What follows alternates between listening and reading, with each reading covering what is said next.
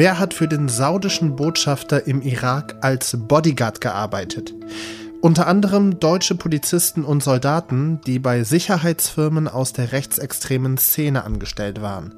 Eine Recherche der Zeit offenbart, wie ein Netzwerk aus extremistischen Security-Firmen Leute mit rechter Gesinnung aus Polizeibehörden und von der Bundeswehr rekrutiert.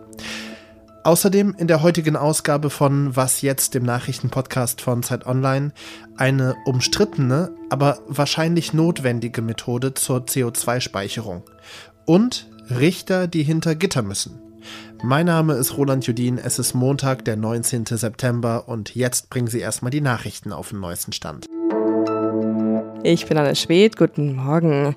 Großbritannien nimmt heute mit einem Staatsbegräbnis Abschied von Königin Elisabeth II. An der Trauerfeier nehmen rund 2000 Gäste teil, darunter Staatsoberhäupter und Monarchen aus aller Welt.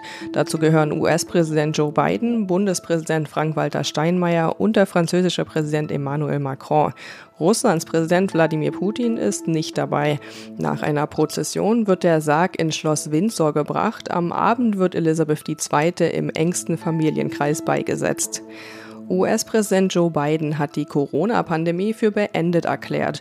Biden sagte in einem Fernsehinterview, es gäbe zwar noch ein Problem mit Covid, aber die Pandemie sei vorbei. Das Interview wurde in der vergangenen Woche aufgezeichnet, als der Präsident die Automesse in Detroit besuchte. Niemand trage dort eine Maske und alle seien wohl in guter Verfassung. Er glaube also, dass sich die Situation nun ändere, so Biden. Redaktionsschluss für diesen Podcast ist 5 Uhr.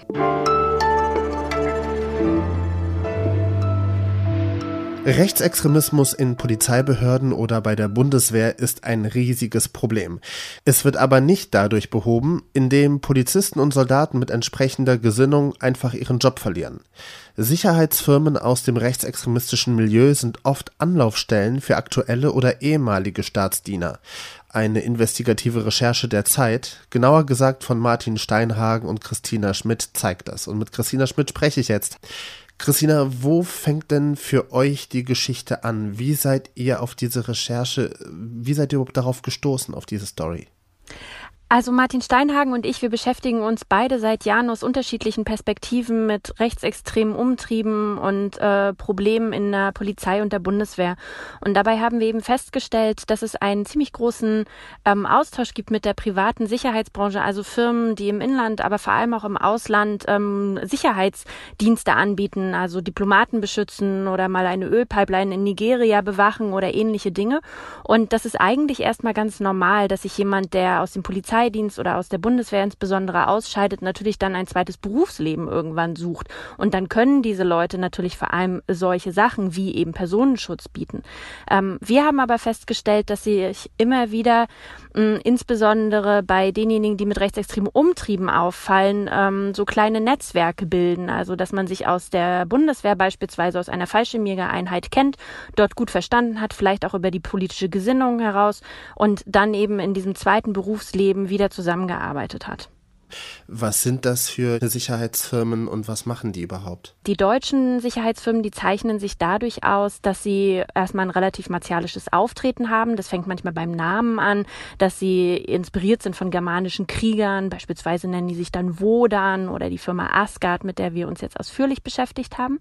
Und sie werben ganz explizit mit dem Können und den Fähigkeiten deutscher Spezialkräfte. Und das ist natürlich schon ein Problem, weil die Leute, die Soldaten und die Polizisten Polizisten in Deutschland ausgebildet werden, um eben Soldaten und Polizisten zu sein, also die öffentliche Ordnung und Sicherheit einer Demokratie herzustellen. Und jetzt entscheiden diese Leute aber, dass sie ins Ausland, oft auch an dubiose Länder, an dubiose Machthaber, dieses Können verkaufen. Das klingt jetzt im ersten Moment so, als ob das eher ein ein Reputationsverlust ist für Deutschland. Also wenn gut ausgebildete deutsche Soldaten und gut ausgebildete deutsche Polizisten bei solchen Sicherheitsfirmen anheuern und dann zum Beispiel in Diktaturen, Autokratien äh, hingehen und dort ihre Dienste zur Verfügung stellen, ist das ja peinlich für Deutschland, für eine Demokratie. Aber warum ist das auch gefährlich? Warum ist das relevant? Wir haben festgestellt, dass dieses, sagen wir, kriegerische Auftreten, diese Abenteuerlust in ähm, problematischen Ländern sich zu bewegen, natürlich nicht an der Grenze dort bleibt, sondern wir haben einen Fall recherchiert, wo ein Polizist aus Hessen, der heißt Thomas S., ähm, auch hier in Deutschland ein problematisches Verhältnis zu den Dingen hatte, die er darf und die er nicht darf. Er war nämlich noch aktiver Polizist, während er hin und wieder für diese Firma Asgard im Irak tätig war. Es ist dann eben auch aufgefallen, als man ihn etwas genauer angeschaut hat und was er eigentlich so, um, ähm, so gemacht hat in seiner Dienstzeit, dass er zuständig gewesen ist für die Asservatenkammer. Und als man mal nachgezählt hat, was da eigentlich für Teile liegen in dieser Asservatenkammer an Waffen und Waffenteilen, hat man festgestellt, dass vieles davon verschwunden ist. Und deshalb wird gegen Thomas S. seit einiger Zeit ermittelt, ähm, weil sich die Ermittlungsbehörden eben fragen, ob er diese Waffen oder Waffenteile verkauft hat und ähm, was er damit eigentlich gemacht hat und wohin die verschwunden sind. Das klingt in der Tat besorgniserregend. Umso wichtiger, dass diese Geschichte ans Licht der Öffentlichkeit kommt. Ich danke dir sehr herzlich, Christina Schmidt und Martin Steinhagen mit ihrer investigativen Recherche zu rechtsextremen Sicherheitsfirmen. Danke dir. Ich danke dir.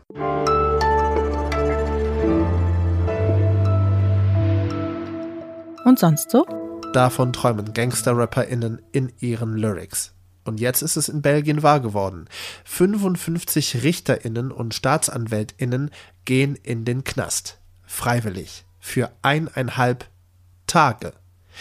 Diese sehr knappe Zeit soll aber komplett realistisch ablaufen. Das heißt, keine Handys. Die freiwilligen Insassen arbeiten auch in der Gefängnisküche oder in der Wäscherei. Laut belgischem Justizminister hat das Ganze zwei Ziele. Erstens sollen die Beamtinnen selbst erleben, was ihre Arbeit für Auswirkungen haben kann und wie sich so ein Gefängnisaufenthalt anfühlt. Und zweitens, die JVA am Rand von Brüssel ist gerade frisch gebaut worden und vor der, nennen wir es Eröffnung, soll das Personal alle Abläufe einmal testen dürfen.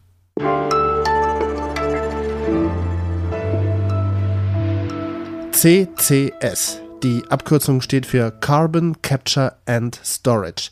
Eine Technologie, bei der klimaschädliches CO2 aus der Luft, aus Abgasen oder auch aus dem Rauch von Industrieschornsteinen herausgefiltert wird und in eine Flüssigkeit umgewandelt wird. Und diese Flüssigkeit kann dann gelagert werden tief unter der Erde. Claudia Valentin ist Redakteurin im Ressort Wissen bei Zeit Online und hat über diese Technologie geschrieben.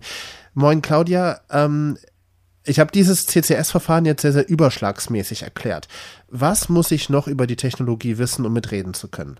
Also ich würde sagen, äh, was wichtig ist, im Moment ist CCS ähm, noch relativ umstritten, aber ähm, eigentlich gehen relativ viele Experten mittlerweile davon aus, dass wir ohne CCS ähm, es nicht schaffen werden und wahrscheinlich nicht klimaneutral werden können.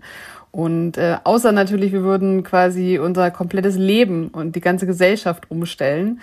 Aber das ist, glaube ich, nicht so realistisch. Und ich glaube, das ist ähm, erstmal ganz wichtig, über CCS zu wissen.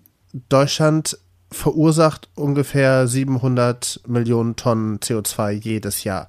Ähm, wie kann uns dann CCS dabei helfen? Also man muss sagen, CCS ist jetzt nicht das Wundermittel, was uns von heute auf morgen klimaneutral machen könnte. Es geht dabei tatsächlich nur darum, die Restemissionen zu kompensieren. Das heißt, wir gehen aus von einer Welt, in der ähm, äh, in der wir alle Elektroautos fahren und der wir in der wir versucht haben, so viel wie mögliche ähm, Emissionen zu vermeiden, ähm, und die Industrie transformiert haben. Aber es gibt immer noch Industriezweige, so wie zum Beispiel die Zementindustrie, aber auch die ganze Landwirtschaft, wo sich Restemissionen ähm, äh, auch durch Energiewende und so weiter nicht vermeiden lassen. Und es geht darum, diese Restemissionen ähm, zu kompensieren, weil wir wollen ja netto null. Wenn jetzt der Kohlenstoffdioxid in Flüssigkeit umgewandelt wird, gelagert wird unter der Erde, was passiert dann? Also bleibt der auf ewig dort? Äh, wird der zu Stein vielleicht? Oder birgt das auch Risiken? Kann der austreten, das Grundwasser verunreinigen?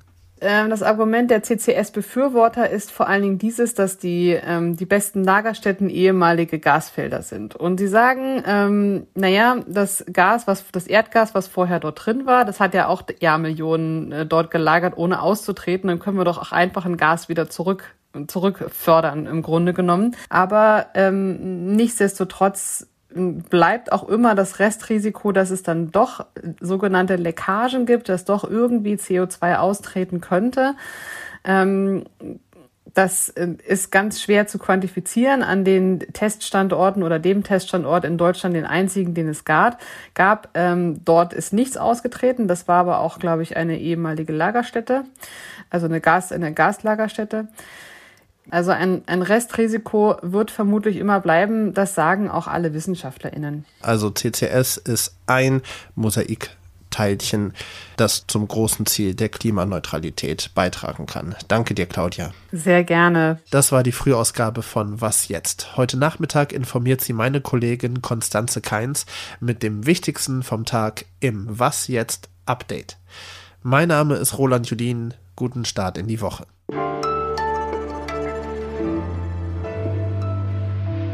Im Grunde genommen, so fühlte ich mich bei der Recherche, ist es die bittere Pille, die wir schlucken müssen, weil wir einfach so lange oder zu lange untätig waren.